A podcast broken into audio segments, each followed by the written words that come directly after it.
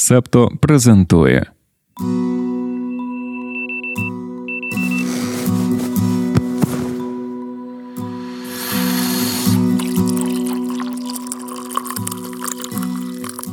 П'ятниця, 10 листопада 2023 року. Ранкове допіо. Випуск 190.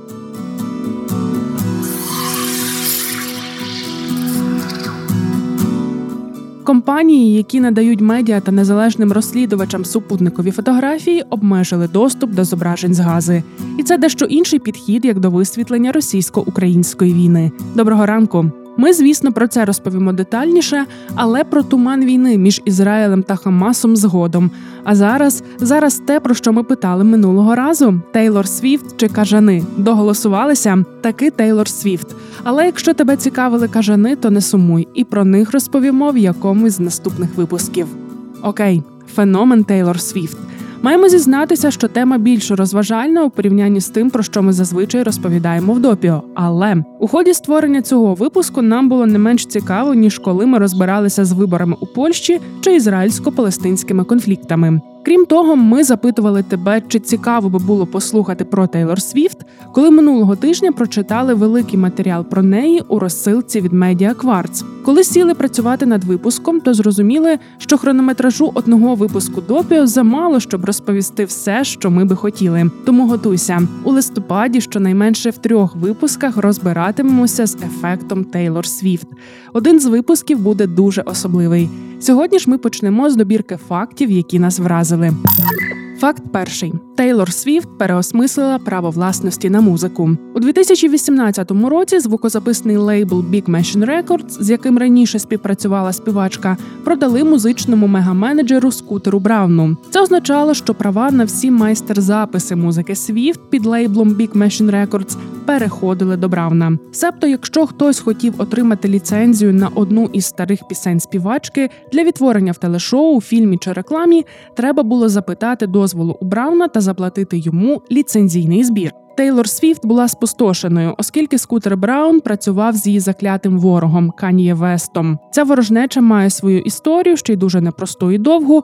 Вона нам вже тут не поміститься повністю, але Кан'є Вест ще той йолоп, тож з таким ворогувати дуже природно. Повернімося до авторських прав у 2019-му Виконавиця вирішила обійти Брауна і перезаписати весь матеріал, який був у його пакеті. Це стало можливим, оскільки тоді, коли співачка змінювала лейбл, то досягла домовленостей, що основні права на її музику належать їй. Так, перезаписавши старі альбоми, вона стає власницею авторських прав на нові записи і відновлює контроль над власною музикою. Усі ті, хто хочуть використати її пісні, можуть звертатися вже не до скутера Бравна, а безпосередньо до Тейлор Свіфт.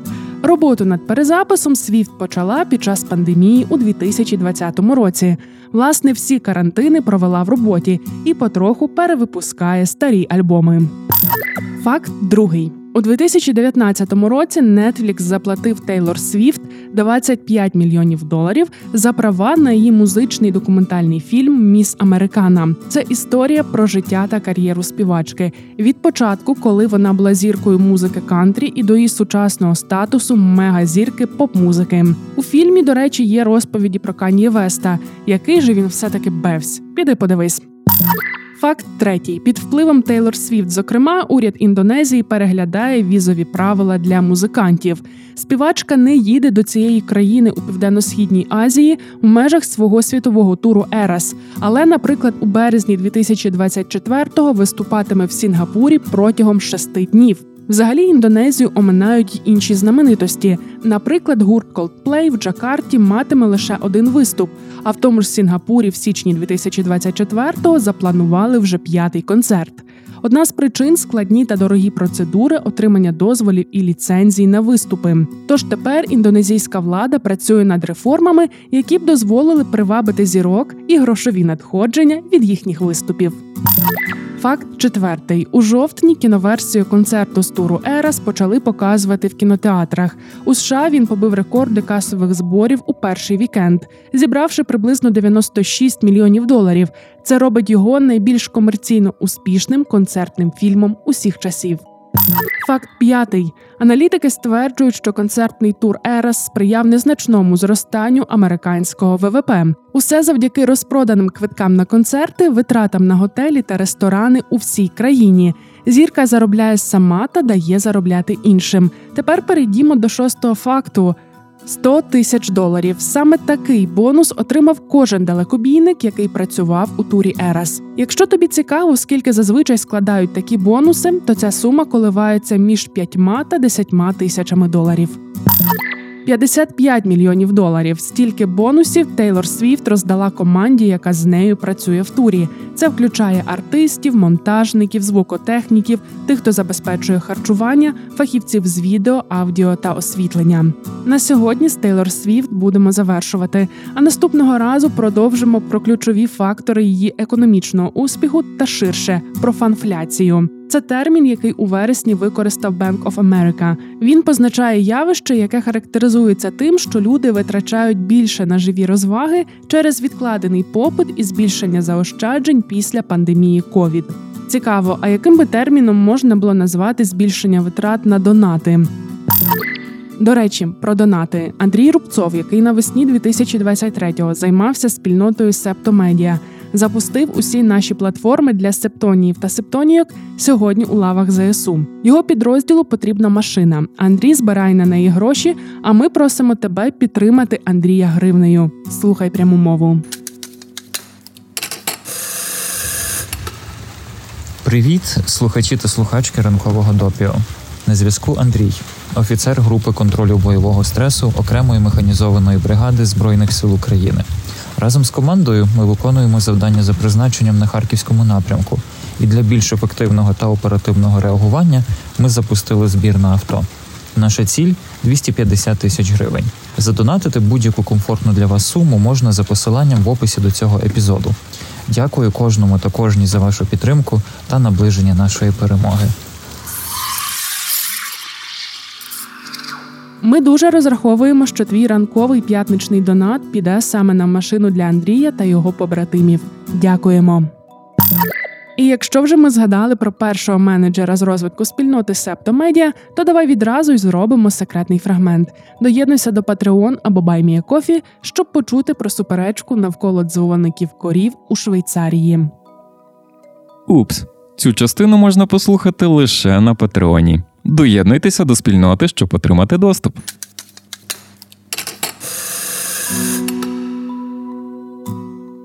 Повертаємося до всіх у вуха, щоб сказати, що ми, звісно, бачили новину про опитування York Times, яке показує, що в Байдена все погано із шансами переобратися. У ключових штатах він програє Трампу. Ми наразі утримаємося від того, щоб якось у допіо розвивати цю тему з рейтингами. Трішки зачекаємо. Ще республіканці не провели праймерис. Невідомо хто буде їхнім кандидатом. А якщо таки не Трамп, а якщо його таки нарешті посадять. До речі, ми у телеграмі обіцяли, що зробимо такий спеціальний випуск, в якому наведемо топ 10 причин, чому Трамп має піти до в'язниці, і чому ми, сидячи в Україні, так переймаємося цим питанням. Ну якщо ми вже зачепили тему Доні, то коротко розповімо, що на початку тижня в Нью-Йорку відбувся суд за однією з його справ, ті, що стосуються цивільного шахрайства. Засідання тривало 3,5 години. Трамп давав свідчення як свідок, вів себе очікувано паскудно, ухилявся від відповідей, звинувачував прокурорку, суддю, белькотів про політичне переслідування. Зрештою, суддя звернувся до адвокатів колишнього президента, попередивши, що або вони заспокоять свого клієнта, або це зробить сам суддя. Медіа звертають увагу на те, що участь у судових процесах проти нього сам Трамп починає використовувати як одну з платформ своєї передвиборчої кампанії. А хтось сумнівався, що він це робитиме?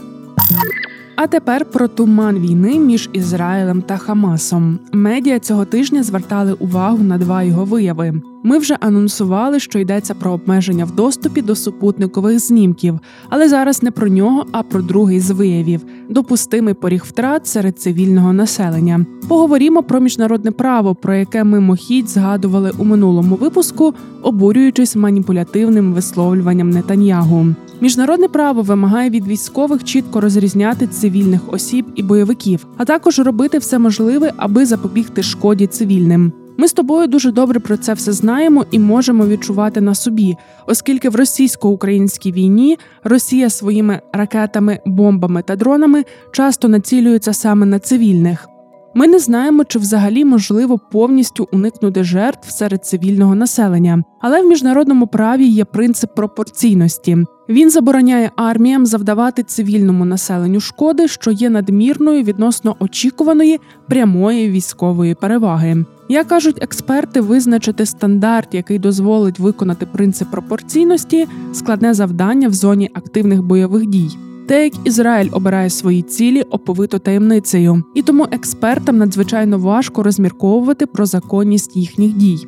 Ізраїльські правила ведення бойових дій є засекреченими. Офіційні особи Ізраїлю наполягають на тому, що кожен удар підлягає офіційному затвердженню. Водночас Washington Post пише, що зараз Цахал визначає вищий поріг для втрат серед цивільного населення ніж раніше.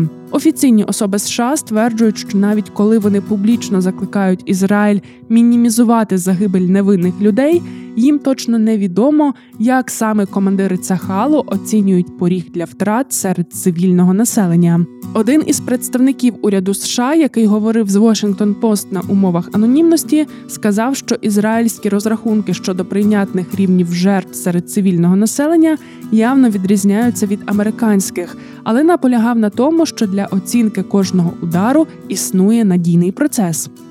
Джонатан Конрікус, міжнародний речник Цахалу, заявив: цитуємо. Ми завжди докладали свідомих зусиль, щоб обмежити кількість жертв серед цивільного населення в тих небагатьох випадках, коли ми завдавали ударів по районах, де ми знали, що будуть жертви серед цивільного населення. Кінець цитати. Він не став коментувати, чи змінив Ізраїль свої правила бойових дій, натомість звинуватив Хамас у завищенні кількості загиблих. Пніна Шарвіт Барух, колишня юридична радниця Цахалу, у коментарі Washington Post так пояснює логіку Ізраїлю. Чим вища військова перевага, навіть з більшою шкодою цивільному населенню, це все одно буде вважатися таким, що відповідає принципу пропорційності. Кінець цитати. Юристка також наголошує, що з боку Ізраїлю будь-яка шкода цивільному населенню є супутньою, а не навмисною. Правозахисні групи відзначають, що багато з ізраїльських ударів по газі потенційно можуть вважатися воєнними злочинами та закликають до міжнародного розслідування. Прокурор міжнародного кримінального суду Карім Хан заявив, що всі військові, які приймають рішення, мають бути чітко попереджені про необхідність виправдати кожен удар по цивільному об'єкту. Washington Post у понеділок відзначили, що Ізраїль за останні дні значно скоротив кількість авіаударів. Видання також пише про те, що Ізраїль зараз може бути сліпішим у своєму розумінні, скільки шкоди цивільним потенційно може завдати той чи той удар. Це пов'язано з тим, що сотні тисяч мирних жителів ховаються в нових місцях, інколи переїжджаючи кілька разів на тиждень у пошуках безпеки.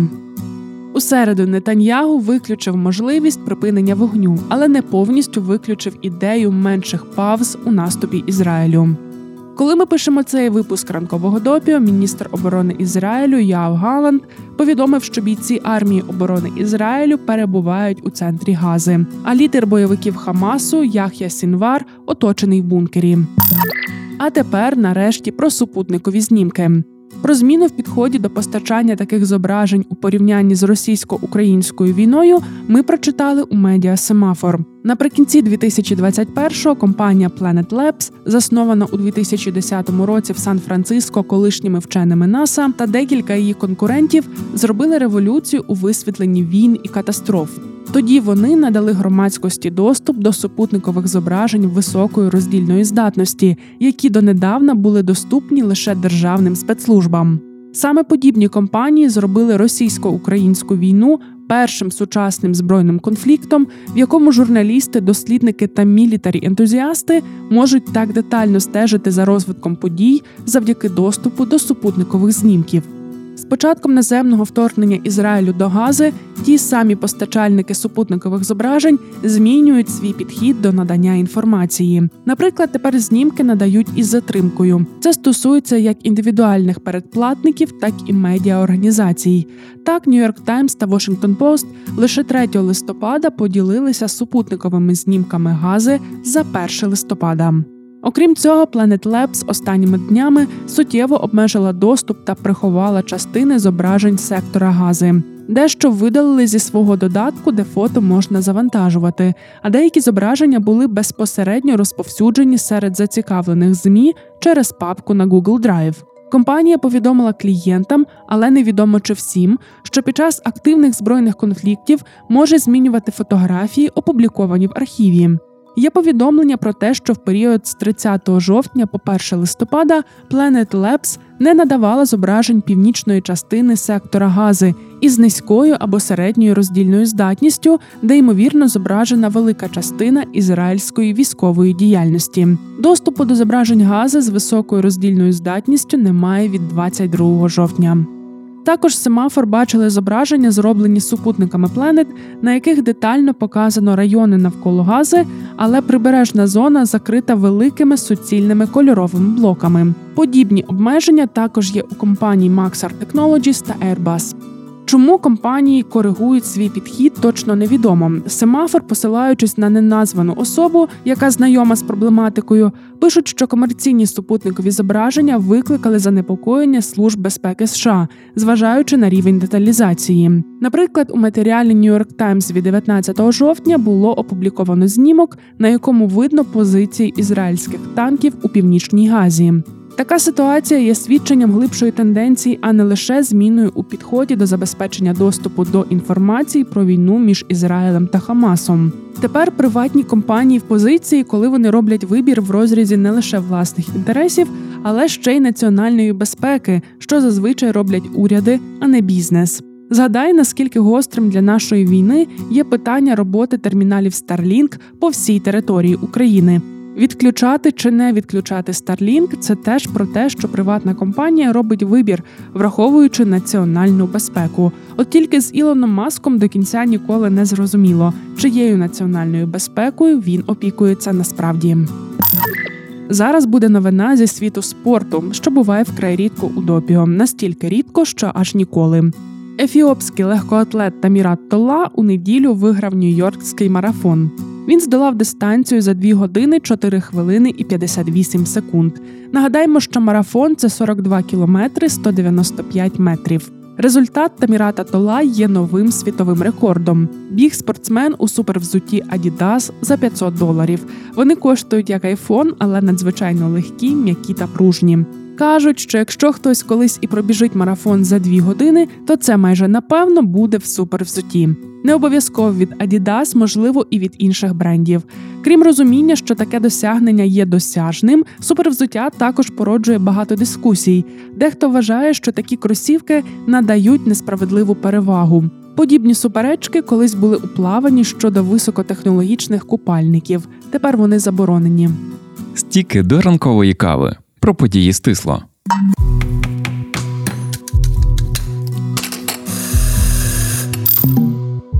ЮНЕСКО повідомляє, що вартість модної індустрії Африки становить 15,5 мільярдів доларів. Вона може потроїтися протягом наступного десятиліття, якщо інфраструктура африканських країн покращиться. Континент має молоде населення, і юні африканці та африканки хочуть носити африканське. Засновник Lagos Fashion Week стверджує, що це дуже позитивна тенденція, адже так було не завжди. Зростання африканської модної індустрії було спричинене розвитком електронної комерції. Соціальні мережі стали ключовим каналом для нових модних брендів, наприклад, у Нігерії. Є підстави думати, що надалі Африка стане наступним рубіжем для світової модної індустрії. Британська група провела пішки тур Вельсом. Філкінс Дріфт, фольклорний гурт із двох учасників, пройшов 1400 кілометрів за 60 днів, давши майже 50 концертів. Музиканти носили свої інструменти на спині та використовували продуману систему карабінів, щоб прив'язати до них повні одягу та обладнання сумки. Дует заледве уникнув штормів Агнес і Бабет, який затопив більшу частину Вельсу. Гурт зважився на таку пригоду, щоб продемонструвати більш екологічний спосіб виконання живої музики без автомобілів, літаків та вантажівок. Музиканти надихалися давніми бардськими традиціями. Ютуб тестує серед невеликої кількості своїх преміум підписників два нових інструменти, побудованих на штучному інтелекті Перший готує підсумок того, що написано в коментарях. Другий це чат-бот, який відповідатиме на запитання щодо відео, зокрема, рекомендуватиме інші ролики. Пар відкликає всіх своїх дипломатів з Ізраїлю.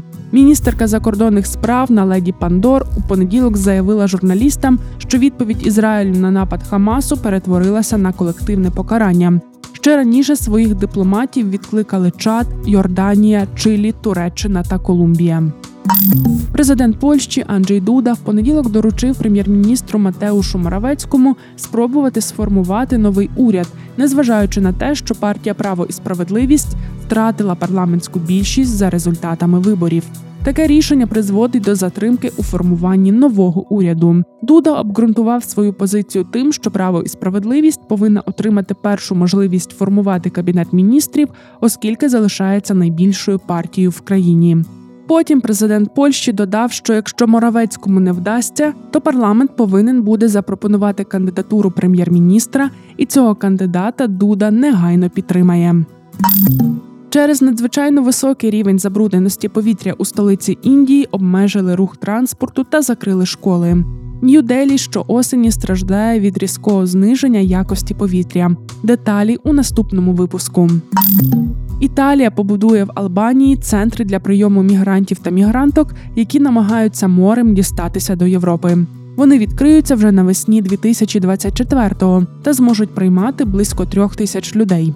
Установи працюватимуть під юрисдикцією Італії. Джорджа Мелоні запевнила, що неповнолітніх, вагітних жінок та людей, що належать до інших вразливих груп, не вивозитимуть до Албанії.